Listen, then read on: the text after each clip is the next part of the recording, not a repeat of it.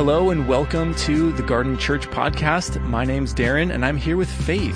Hi. Pastor Faith. And we will get to the sermon in just a little bit, but we wanted to make some time and space to talk about something special that we've been having on Sundays.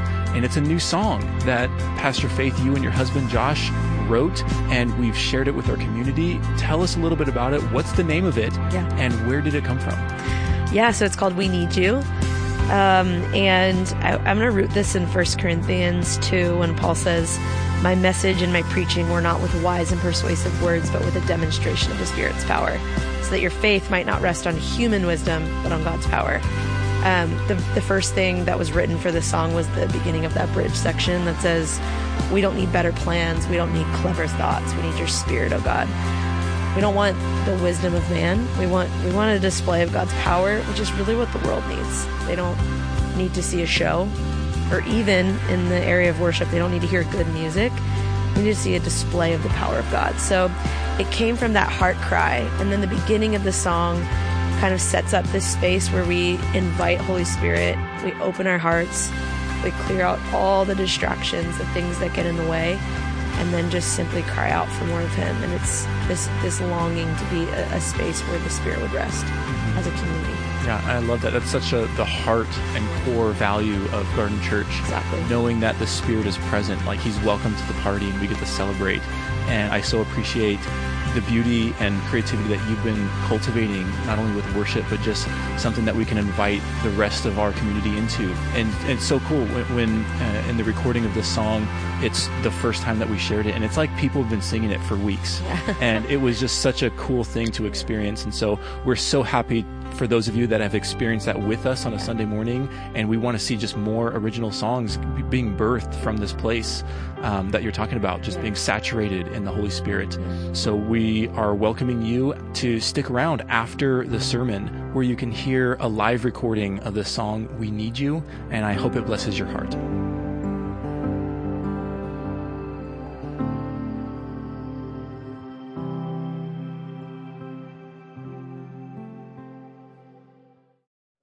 Um, we're hey, we're gonna have a family conversation today. There's a lot of new people, so welcome to the family. Um, and I'm excited to talk about what we're going to talk about. Um, we're going to talk about what's next for the garden as far as looking at new facilities and, and stuff like that. Um, but before I talk about the what, I want to talk about the why. And before I even start this whole thing, I want to give us an update on something that we call first fruits. So, um, Power Slide or whatever it's called, PowerPoint, here we go every uh, since we began this journey a little over three years ago, um, our church really began October in 2009. But we were meeting at a basement in an old uh, church three years ago during this time. And uh, was just a few of us, a handful of people. Maybe you know, as we were building and growing, there was probably 40 of us. Um, until we launched. But from the moment we set out to be a church, before we had enough money to even sustain um, a hospitality cart, we, we said we want to give 10% of everything we bring in away, starting point. Because we, we got to model generosity as a church. So from the moment we set out, we said, you know, we got to become self sustaining, but we're going to do that while giving 10% minimum away to the community, to the needs of our community, to the outside, to Long Beach, to the globe, to the, the mission that God has. So we started with 10% of what we brought in. And this year, I get to give you a report on all the places that we've given our fiscal year begins July 1st, so we're coming to an end of our fiscal year. And every year around this time, our ministry leaders and staff and our elders, we get away and we pray and we, we spend some time um, thinking about what God's calling us to this next season. And we write ministry plans, and um, there's over a dozen ministry plans and dozens of ministry budgets. Um, but this is a big one. This is a budget where we say, hey, it doesn't matter, 10% um, is going away, and, and we have a committee that kind of gives it out. So here's where we gave to this last year, and this is the garden. This is us giving. We gave to Harvest India. We gave to Long Beach, uh, to We Love Long Beach. We gave to Power Ministries. So Harvest India is a ministry in India that we partner with. The leader of that ministry is coming out next month. He'll be here in our bar. Um, actually, the first time he, he, was ever in a bar was at church here on Sunday last year. Um, but he's coming out. Um, and um, Power Ministries is a, a, partnership we have with groups that builds uh, homes in Mexico. Uh, we Love Long Beach is a local nonprofit here. Crochet Kids, they're a group that works with women in Uganda um, and helps create sustainable income for women there. We gave to Precious Lamb Preschool, which is a, a, lo- a preschool here in the city that meets on 9th and Atlantic.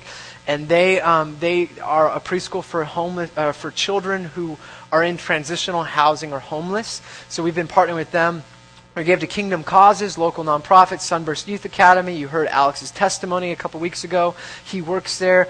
We gave to Vision 360. Vision 360 is a global church um, planting organization. They're all over the globe. They've planted something like nearly 400 churches around the world in the last seven years. And their model is brilliant. They go into cities, they work with local church pastors and nonprofits and business leaders and say, how do we work together to, to plant churches in your city? I'm on the board with this, uh, this city team with seven other pastors in the city. We're going to plant 50 churches in Long Beach or the Long Beach area in the next five years. Um, what's really cool about this is we've been giving, we've been one of the most generous churches to this organization in our city. We've probably given more than some of these other churches, and I'm not comparing us to our brothers and sisters in Long Beach, but we've been really generous. But here's something cool. Um, I met one of the first planters we're going to send out in the next month, and he, he's a, at a church in North Long Beach called Light and Life. And he uh, was incarcerated at 15, 16 years old. He was sentenced to jail for life for being a part of a Long Beach gang that killed someone else and his brother was killed in a gang. He went to jail for life at the age of 16, sentenced to life, met Jesus in the jail, helped start a revival there. It's been years since he got released under Schwarzenegger, and now he's all he can do is tell people about Jesus. And he's got like 100 people on his launch team. He's going to plant in Paramount. He's got an amazing story. I'm going to bring him here. He's my buddy Brian. And uh, it's just going to be amazing to see how we can partner with other churches. This is a, a ministry that's going to help flourish planting, uh, help create kind of a catalyst for church planning. Sorry, I'm passionate about all these, but that's one I, am particularly passionate about. We've supported other Long Beach churches, local community gardens. We, have supported the, both local and global human trafficking organizations. The list goes on. We've given Christmas dinners and gifts to those that don't have Christmas. We've done um, for people within our community. We've paid rent. We've paid for groceries. We've paid food in seasons of crisis and difficulty. We've done backpack drives for the schools in Long Beach. We've helped people that don't have money at all to move. We've given them trucks and support and money to help them move. Um, we've supported global mission trips from Tanzania, Mexico, India, Japan, South Africa, Philippines, and Indonesia. Woo! We still got three months left. We've given nearly $40,000 away this year alone. It's close to $100,000 in our three years of being a ministry. How amazing is that? That's a round of applause for all of us. Um, that's our generosity as a church. In the next couple of months, we're going to help support a documentary for orphans in India. We're throwing some barbecues. We're doing a computer lab with that Methodist church on 5th. We're going to buy school supplies. The list goes on. So thank you, thank you, thank you. It's such a privilege to share this news. We've given over nearly $40,000 away in one fiscal year. That's amazing. I remember when $40,000 was like, I don't know, our entire annual budget as a church just a couple of years ago. And now we're giving that away. And I think God's honoring the, the type of stewardship and generosity our church has. So, cool. Cool story, huh? All right, let me, let me pray one more time. I want to uh, get into this topic and, and share with you some things on my heart. So I just want to pray. I just sense God's already doing stuff. So let's just, um, Lord, I, I thank you, God, for what you've done this last year.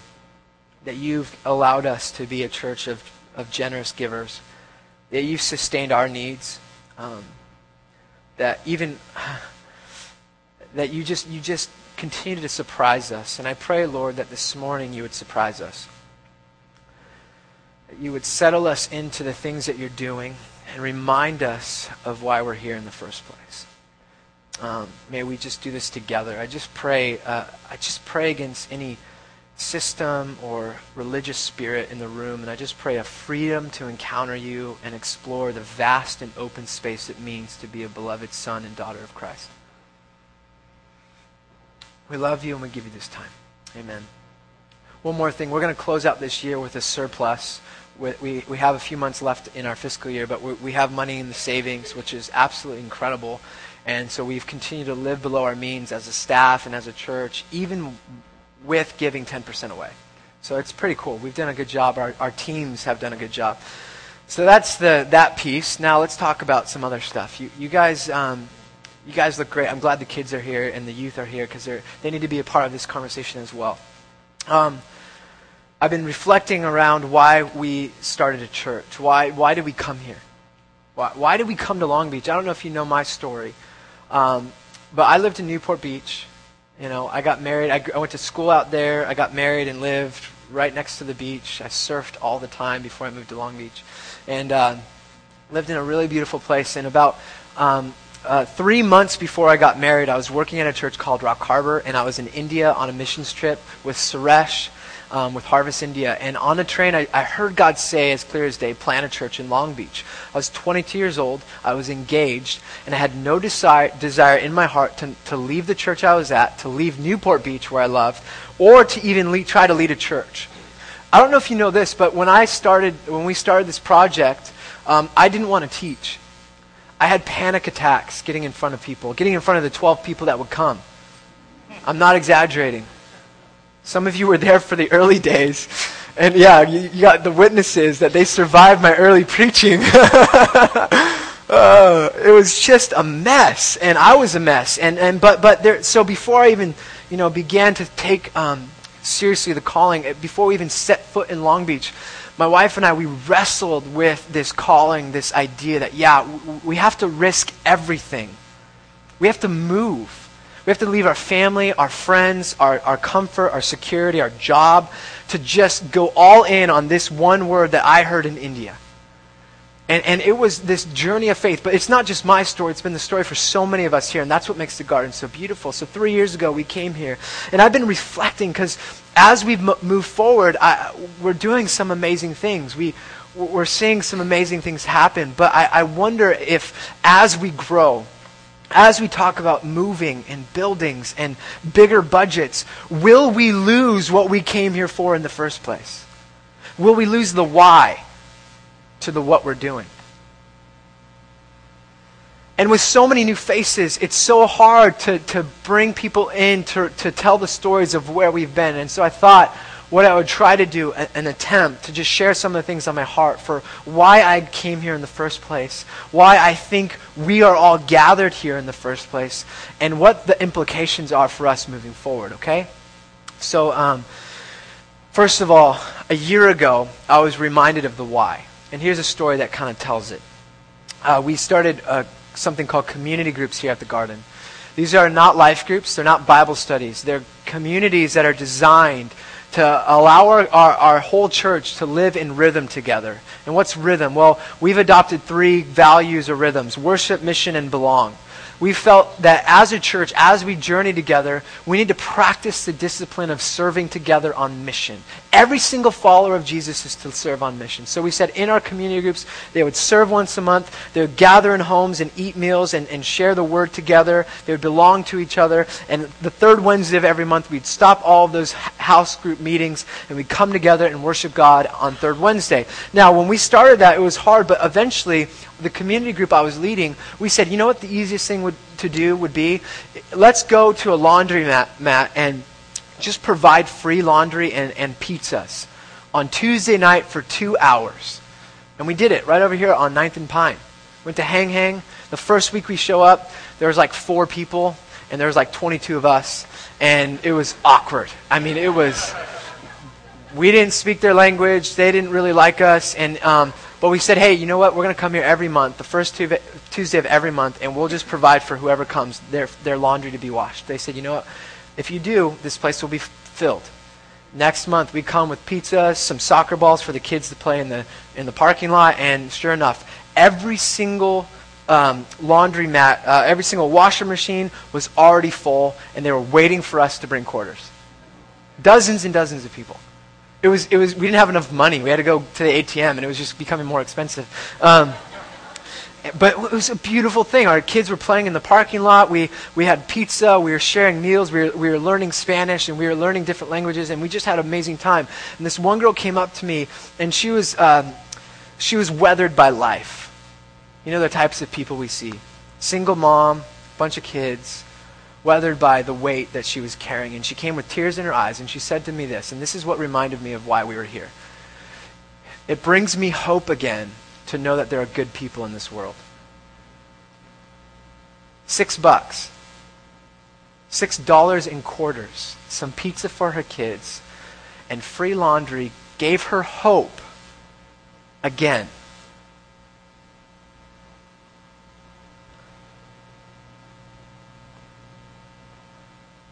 She didn't hear that message because she came to a garden worship gathering. She heard it because a bunch of friends decided to provide free laundry.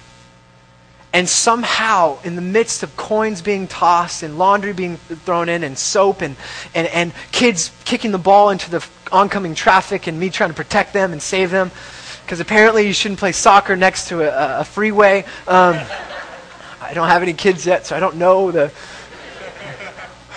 the rules of parenting. It gave her hope. Why are we here?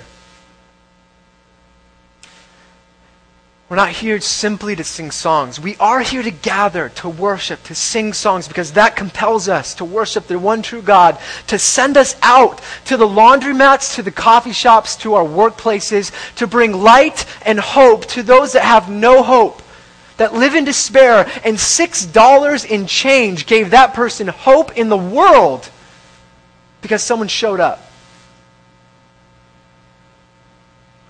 But I have a feeling that most of us have been fed a Christianity, a church, that is about comfortable seats. It's about the songs on a Sunday, and it's about making sure that you fit into the nice white picket fence dream. And we've lost the risk and the, the, the absolute courage we need as followers to fulfill the Great Commission. That churches, they don't feed us and teach us how to be disciples of all nations or how to disciple the nations or how to be ministers of reconciliation. They teach us how to be nice, moral people. How to, how to compartmentalize our lives. And I'm, not, I'm, I'm just speaking on behalf because I am just as guilty as a pastor and preacher. And I stand in the criticism, not on the outside, but within the church, knowing that the hope is for the church to get it. So if you hear this, it's not me, us versus them. This is us having a family conversation. But we've missed it because we often forget the why we do what we do. I just want to go into some scripture. Go to Matthew chapter 28. I just want to bounce around, I suppose. I'm not really getting into too much depth. I'm just wanting to share with you the, the scripture that spoke to me years ago when I said to God, okay, I'll go and listened in obedience. You know, I remember a time when it was uh, we were at the old church and we were doing monthly gatherings, and uh, we we had a handful of people, and we were doing monthly monthly gatherings at 6 p.m. And I remember being in, at my one bedroom apartment on uh, Third and Junipero, uh, weeping on the floor in fear. It was 4:35 that I had to go preach. And my wife looked at me and said, "Get up and be strong. The blessing is this. You know exactly what God's asking you, and he's going to lead you through your fear." And it was my wife that encouraged me to pick up the word and be obedient to what God was saying. And I wonder if, all, if, if, if we, we kind of muddy the water with what's God calling me to? What's, what's my calling in life? What's, what's my identity? We, we, we don't read the scripture, and so we miss that God spoke all of this stuff to us, and we're not obedient to it. So here's some text to remind those that at some point raised their hand or got baptized or said, Yes, I believe this is for anyone here that has said yes to Jesus Christ. This is what it means to be a part of his body, a part of his church. And, and I hope, if you're new, I'm, I'm not angry. I just get passionate. if anything, I'm, I'm mad at myself. Because I really, confu- I really think that I can build a church. Do you know that? How ridiculous that is? I can't do anything apart from Jesus. But whenever something goes well, I want to take claim. Does anyone else know what I'm, what I'm talking about? Matthew or John 15?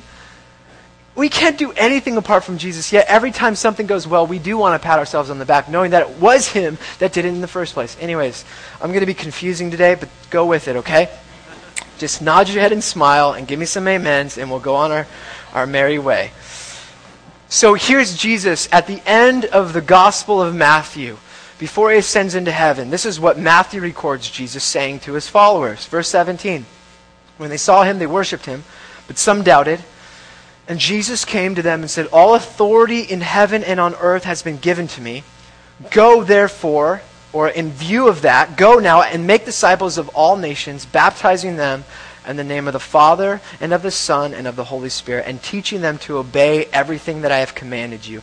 And remember, I am with you always to the end of the earth. The last thing that Jesus says to his disciples, according to Matthew, is that all the authority on heaven and earth had been given to Jesus, and he commissions them.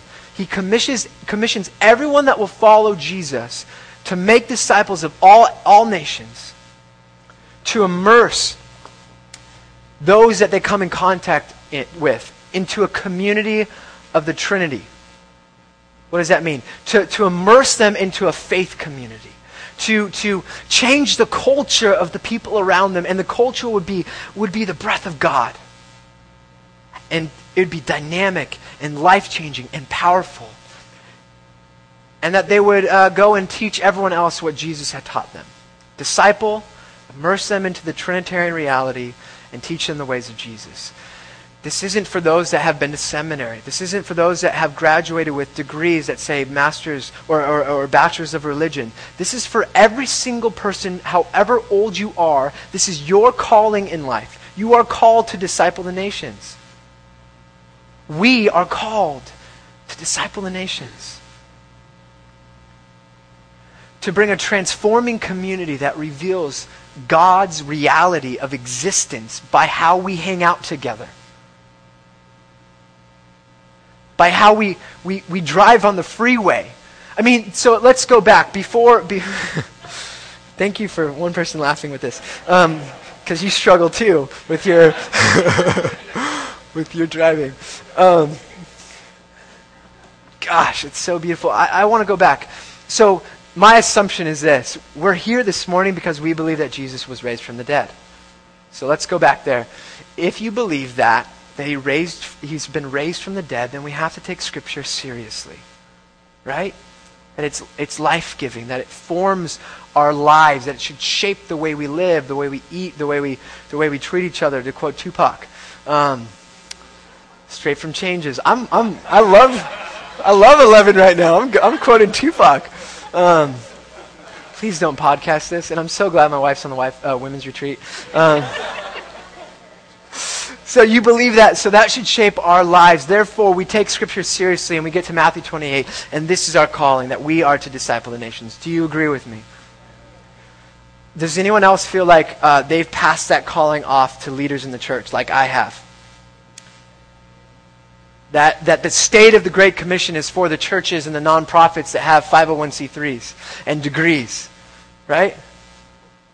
But that our responsibility to move this thing forward is to disciple the nations, that that's uh, a personal calling for all of us that call Jesus Savior. Go to Acts chapter 1. I want to give you another example of why we're here. Acts chapter 1. This is written by Luke. Luke is a doctor and a Gentile which simply means that he wasn't a Jewish person writing. He wrote the Gospel of Luke, oddly enough, and he also wrote the, the second part to Luke, which is Acts. And um, in this, this is a, the beginning of Acts is a moment where Jesus has been raised from the dead, and Jesus is with his followers, and he's going to commission his followers in a different way, but similar to Matthew. And this is what he says in verse 8. If you ever want to know what our mission statement is uh, as a church, this is one of them, and it should be for every church that gathers in the name of Jesus he says to his followers, again, that's everyone that has said yes to Jesus, but you will receive power when the Holy Spirit has come upon you, and you will be my witnesses in Jerusalem, in all Judea and Samaria, and to the ends of the earth. You'll receive power from, from on high, the, the Holy Spirit, and you will now become representatives of me. You will become uh, living testimonies to the resurrection. And you're going to do that to, in Ju- Jerusalem, Judea, Samaria, and to the ends of the earth. Now, you've heard this. It's like, you know, Jesus saying, you're going to be, um, you're going to bring, you're going to be my witnesses to Long Beach, to LA County, and to Africa, everywhere else you go, right? But it's, it's even more compelling than that. It's like Jesus is saying, You're going to be my witnesses everywhere you go, including to Al Qaeda and to the Tea Party, including the KKK and the Black Panthers, the Bloods and the Crips. The gospel is designed to pass and infiltrate every social group there is through the people that say yes to Jesus, through you, through the power of the Holy Spirit. Or you could say it, the gospel will ooze into to places in Long Beach that you don't want to go to people that you don't look like, that don't talk like you, that don't have the same values and customs that you do. But you're designed to be witnesses into the scummy parts of Long Beach that you don't want to end up at. You're going to be sitting next to people that you don't like the smell of, who eat food that you shouldn't be eating. That's the call for the church. We can big, build bigger facilities and make it more comfortable here. Or we could say the reason we gather is, is so that this whole thing spreads to, to, to the people groups that hate each other. I mean, imagine if, for example, you were uh, from Judea and Jesus says, now you're going to go to Samaria. I don't know what that looks like for you. Maybe that's saying, well, you're going to go past Anaheim for some of you. Seriously. Or do we want to keep narrowing our commission to our individual little tiny calling and, and comfort zone? Your world will shrink with your comforts, and it expands with the gospel of Jesus. Why are you here? Hopefully, there's some tension that's being built. I know I am. Because, I mean, let's be honest. I, this isn't about doing more. This is about taking seriously the Word of God. I love hearing stories of my friends that are like they just they, their whole complex, their apartment complex, is their ministry field. Like they, people are just constantly breaking into their house for food, and they don't have food, so they pray, and God just literally does a miracle where food just fills up in the fridge. That's happening in Long Beach where people are, are getting married because they shouldn't be living together, and, and people are ministering to their neighbors that way. I mean, it, it's not some crazy idea like go stand in, at the pike with a soapbox saying that they're all going to hell. That's not how you be a witness to Jesus. I mean, it really doesn't work. But showing up with a shovel or showing up with a, with a truck when, when your neighbor needs to move, that could be a great witness. Anyways, whew, hopefully that lands. Um, what was the next text? Um, oh, so th- so that's great. Some of you are saying, well, I, if you're like me, I can't do that. I'm not very good at this. I struggle with the same stuff.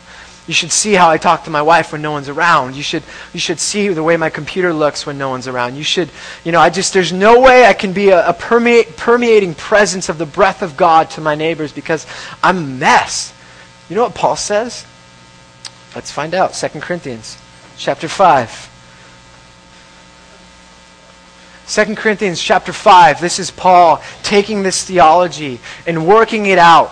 He's taking this, what Jesus did on the cross and what he di- does with the message of the kingdom, and he's working it out into a church. And I love Corinthians because it, whew, it makes me feel so good about our church because we're not as messed up as they were. if you read the New Testament epistles, you realize that, man, some of our churches are awesome. Because those New Testament churches, they were crazy. They really were. Uh, and Corinthians was an example of just craziness, but uh, God was blessing and using them. And here's what Paul says to them to people that were insecure and, and, and messing up, and they were getting drunk off, off the communion wine. So Paul has to correct that and say, don't sleep with your mother in law. And um, all these things that were going on. And at the same time, this is what Paul says to that disappointing community. He says, if, uh, verse 17, if anyone is in Christ, there is a new creation. And may, may this be for some of you a prophetic word that sits on your chest. Everything old has passed away. See, everything has become new. All this is from God, who reconciled us to himself through Christ and has given us the ministry of reconciliation. That is, in Christ, God was reconciling the world to himself, not counting their trespasses against them, and entrusting the message of reconciliation to us, a messed up bunch of people so that we are ambassadors of Christ.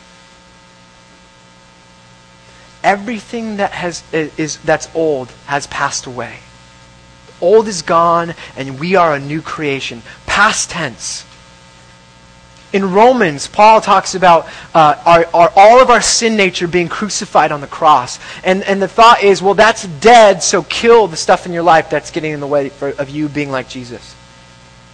It's, it's been crucified, so continue to crucify the flesh. And in this particular case, he says God's plan, his big purpose of, of restoring back to relationship all that was lost through sin, is, has happened because of Christ. That you are now a new creation. Now, go tell people about that and then pass on the ministry to them. A bunch of kids are here. When Jesus was commissioning his disciples, he was commissioning it commissioning the, the, the hope of the world, the reconciliation of all things to a bunch of teenagers. John was probably 18, 19 years old when he got the commission. So he was probably 15, some say as young as 14 when he was following Jesus as a disciple. He trusted the king, the keys to the kingdom to a bunch of teenagers and said, Peace out. Paul says, We are now given the ministry of reconciliation.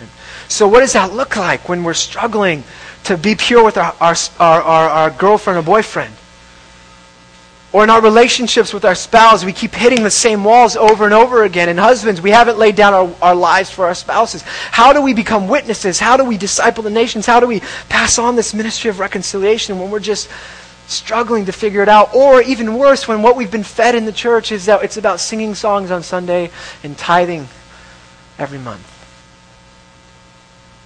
Do you see the just the tension that I, I'm just I'm in? Because I, I see something else happening here. I see the beauty of the garden being a community, not a group of leaders, but a community that's doing this. A community that's, that's living this out and it's growing. Not because we serve lattes and have comfortable chairs. God knows these things are absolutely uncomfortable. I've never heard one complaint about these white chairs, by the way. It's pretty amazing. I've heard a lot of complaints about Cohiba smoke, but that's okay. We can complain about that. What do we do? And why are we here? Why are you here? Moving forward. I'm just, I'm just, hopefully this is landing somewhere in your mind. Because um, I don't know what you do with this apart from maybe look at your um, life and say, where can I continue to disciple? How can I uh, live more as a witness, or, or, or, simply ask Jesus to teach me through the power of the Holy Spirit to be a witness wherever I am already. It's that simple. Um, but I want to remind us real quick of, of what our church is about. So, you want to know our, our, our big picture plan, our, our 20 year vision. This is it Isaiah 58. When we were at one point in our story, we had to make a name for our church. we had to name it. Um, and there were a lot of cheesy names, and praise God we didn't go with those. And the garden is a great name because for us it's it's symbolic. It helps us remember where we've been and where we're headed. If you read Genesis 1 and 2, it all begins in the garden. You read Revelation 21 and 22, it, it ends in the city that has a bunch of trees and well manicured gardens. It's kind of like a garden city, I suppose you could say. Um, but in Isaiah, when we started our mission as a church, uh, this text became pretty important to us because it has to do with worship. It has to do uh, with the people of God and what they thought worship was all about. And as I talk about singing songs, know that we give a lot of time for singing songs because that's absolutely important to the followers of Jesus. Because we're singing songs or we're worshiping God in, in other gods, whether we know it or not we're, we're constantly giving our worth or validating or ascribing worth to stuff, to our wallets, to ourselves, to magazine covers, to celebrities, uh, to, to dreams that we have. And on Sunday, we come and sing truth because we need to be reminded of who God really is. And these songs and singing helps us do that as one church. Does that make sense? So let's talk about this. In, in the book of Isaiah, these guys have been in exile, but it's in reference to fasting or worship. And, and they're talking about how they, they, they fast for, for God. They humble themselves and they, they, they beat themselves up over and over for God. And, and, he's, and he kind of just rebukes them and says, You've been missing the point. He talks about fasting, where instead of fasting, why don't you um, loosen the bonds of injustice? Let the oppressed go free. Break breads with the hungry. Um, break bread with the hungry. Bring the homeless into your home. Um, clothe the naked. And then it gets to Isaiah 58, verse 11. And it says, if, if you do all of this stuff, and this is what, I, what God, God will do, He says this the Lord will guide you continually and satisfy your needs in parched places and make your bones strong and you shall be like a, a watered garden, like a spring of water whose waters never fail. Your ancient ruins shall be rebuilt. You shall raise up the foundations of many generations. You shall be called the repairer of the breach, the restorer of streets to live in. That's our mission as a church. We're not going to define success by how many people come on a Sunday. We're not going to define it by how many community groups we have. We're going to define it by whether or not 30 years from now this city's a better place because of what we did with our hands. Be- this city is a safer place because we what we, we did in our prayer time. Because uh, a bunch of people decided not just to sing songs on Sunday, but to go out on Monday and, and to make disciples of all nations, to be witnesses in those crummy parts of Long Beach, and to, to do things tangibly to set the oppressed free here in Long Beach as it is in heaven. That's our big picture. So, moving forward then, in view of, of where we've come and view of this text, I just have to say that wherever we go, this has to be at the heart of our church however big we think we're going to get, this has to be at the heart of our church. That, that we're not trying to accommodate a bigger space because we want to fill seats, but we want our mission to grow. We want our impact to grow. We want to disciple more people. We, there's half a million people in Long Beach alone, and less than 10% go to churches. We want to decrease the lostness of the city. We want to see the, the 53% of single moms um, living in poverty decrease. We want to see our community come around the city in ways it's never done, and that's going to take us being open to whatever's next. Um, you with me? So, here's some thoughts. I want to transition. I just plant those seeds um, as, because as we move forward, these are the texts that will guide our church. These are the conversations that will define the ministries that we create. Because we do everything intentionally as much as we can. And we, we one of the questions is, is, how biblical can we be as a church? Um, and so these are the things that we wrestle with as an elder board and as a staff and as an elder team and ministry leaders. And more importantly, we need to wrestle it as the body, all of us together. So three years ago, we started a church. Uh, it met in uh, First Christian Church. We met in the basement. It had um, it was hot. It was smelly. It was there was um, no real good sound system. There was no the chairs were way more uncomfortable than these chairs. Uh, we didn't have a budget. We didn't have um, anything compelling as far as aesthetics like this place. We we literally just had each other and mission. That was it. We, we all we had were the people coming and the mission we saw in front of us. And we moved here because we were going to launch, we needed a bigger space, but we really moved here because we needed air conditioning. And, um, and during the summer, it will still get hot with both these ACs down at like 64. So it's, it's fascinating, but we came here not knowing that we are going we were gonna grow. Because I don't know if you know the statistics, and uh, unfortunately, I'm, I'm haunted by some of these statistics as a planter, but 80% of all church plants never reach over 100 people. 80% of all churches planted, there are over 454,000 churches in the United States, a couple thousand mega churches, but for the most part, the average attendance of the church in the United States is 75 people to a congregation. 80% will never reach 100 people. 60% will never become self sustaining, and those that do come, become self sustaining in their fifth year. Um, uh, the statistics for how many churches fail that plant is absolutely astronomical. I know six plants that have closed the doors in the last year and a half in Long Beach alone. I'm friends with a lot of these planters. Um, and so I bring these statistics to say, well, we're, we're doing really good. Um, we have well over 300 people attending on a Sunday, plus however many scattered throughout the city. Um, we, we became self sustaining in 10 months from our launch. And uh, we've done that through giving 10% away. But here's the statistic that scares me it's the third year of a plant where the church fails, statistically. It, the, in the third year, this is the third year is where uh, something shifts in these churches that end up failing or regret where they've gone. In the third year, the church begins to focus internally on its needs and stabilizing and buildings and all that stuff. Because they might have had some mild success, but they, they move their focus off the missional horizon and they lose sight of why they're gathering. So, my challenge to us is to break the third year, not just by getting by, but by thriving in the city. Does that make sense?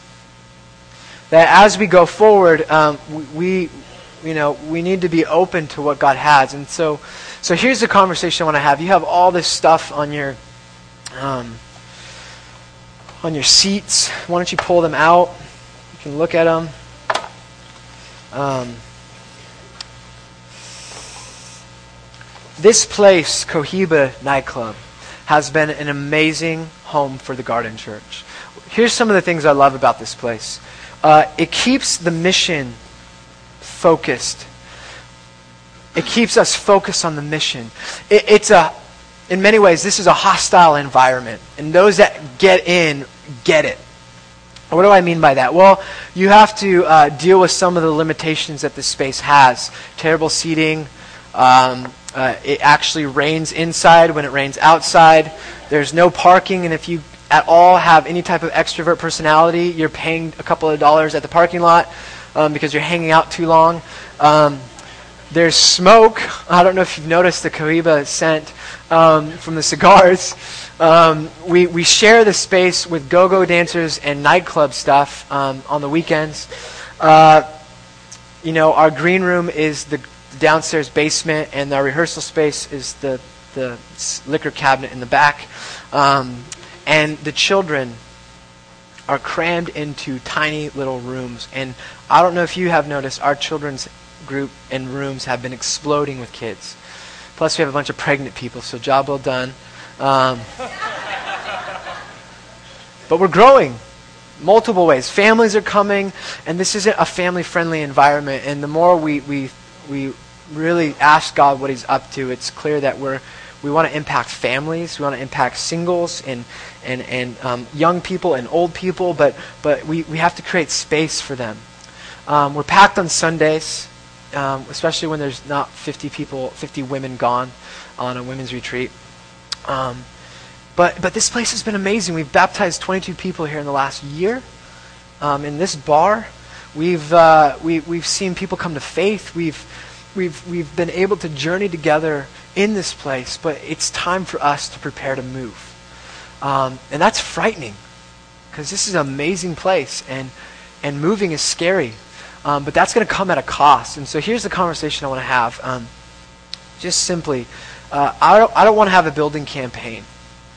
I, I don't want to get our church rallied through teaching, through um, online stuff, through crazy funny videos, and through us talking every single weekend about how we need money for a building. We do. We need money. We're going to need hundreds of thousands of dollars. We've the garden has stewarded its income very well. Right now we have about 100,000 in a building fund plus the savings.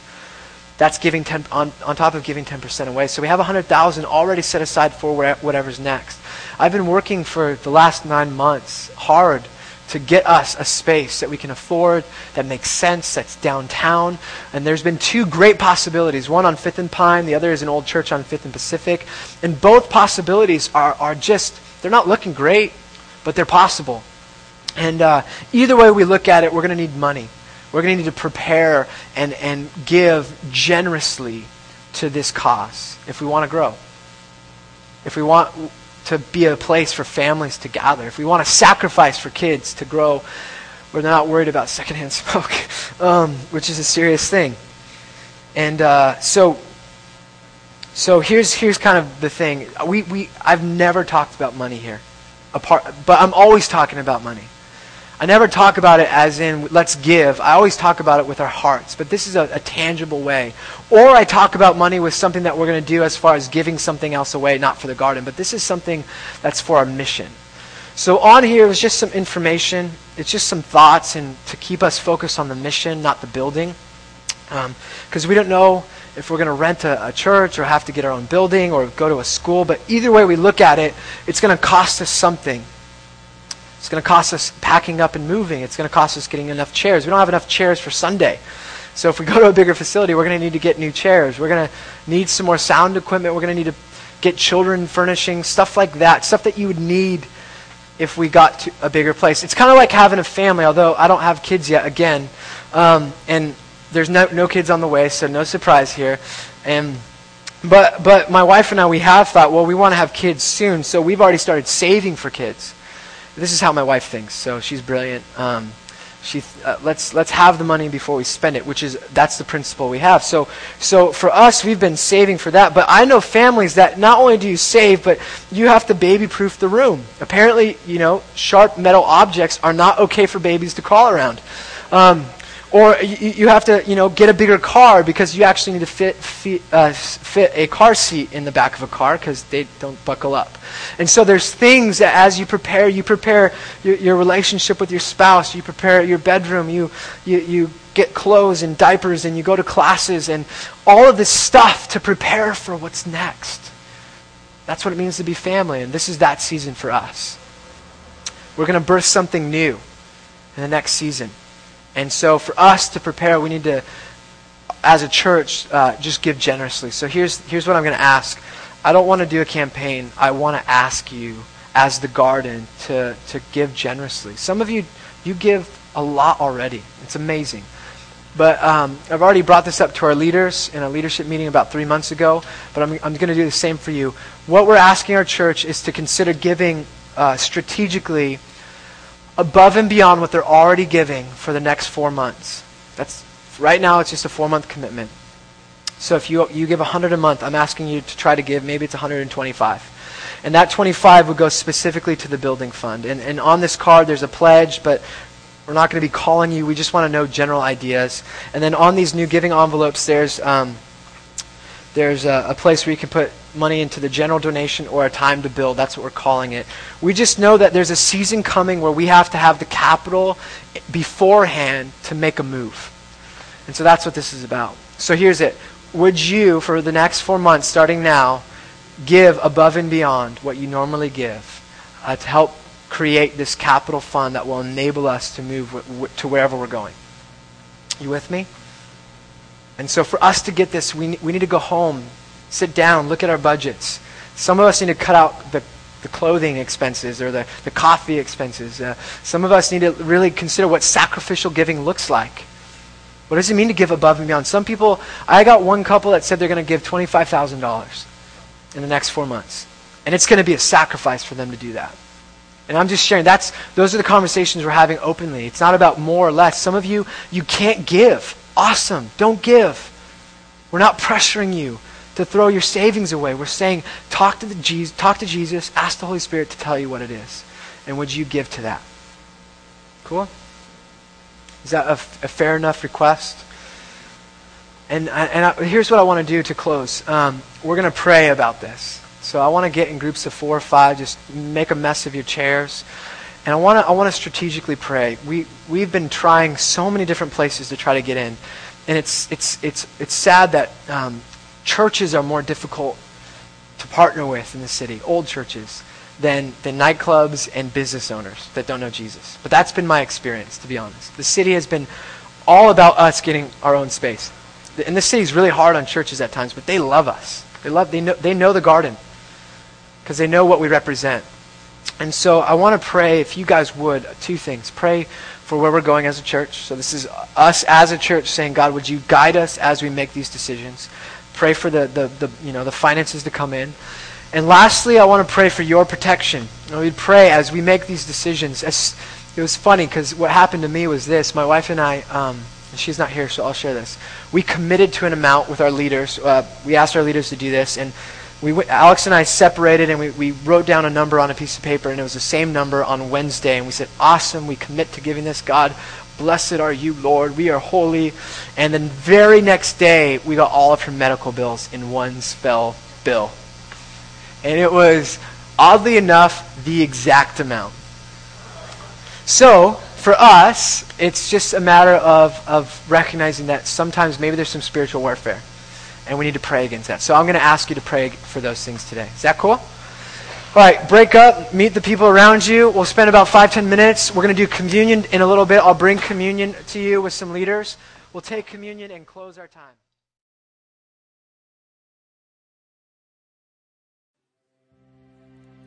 Our hearts are open.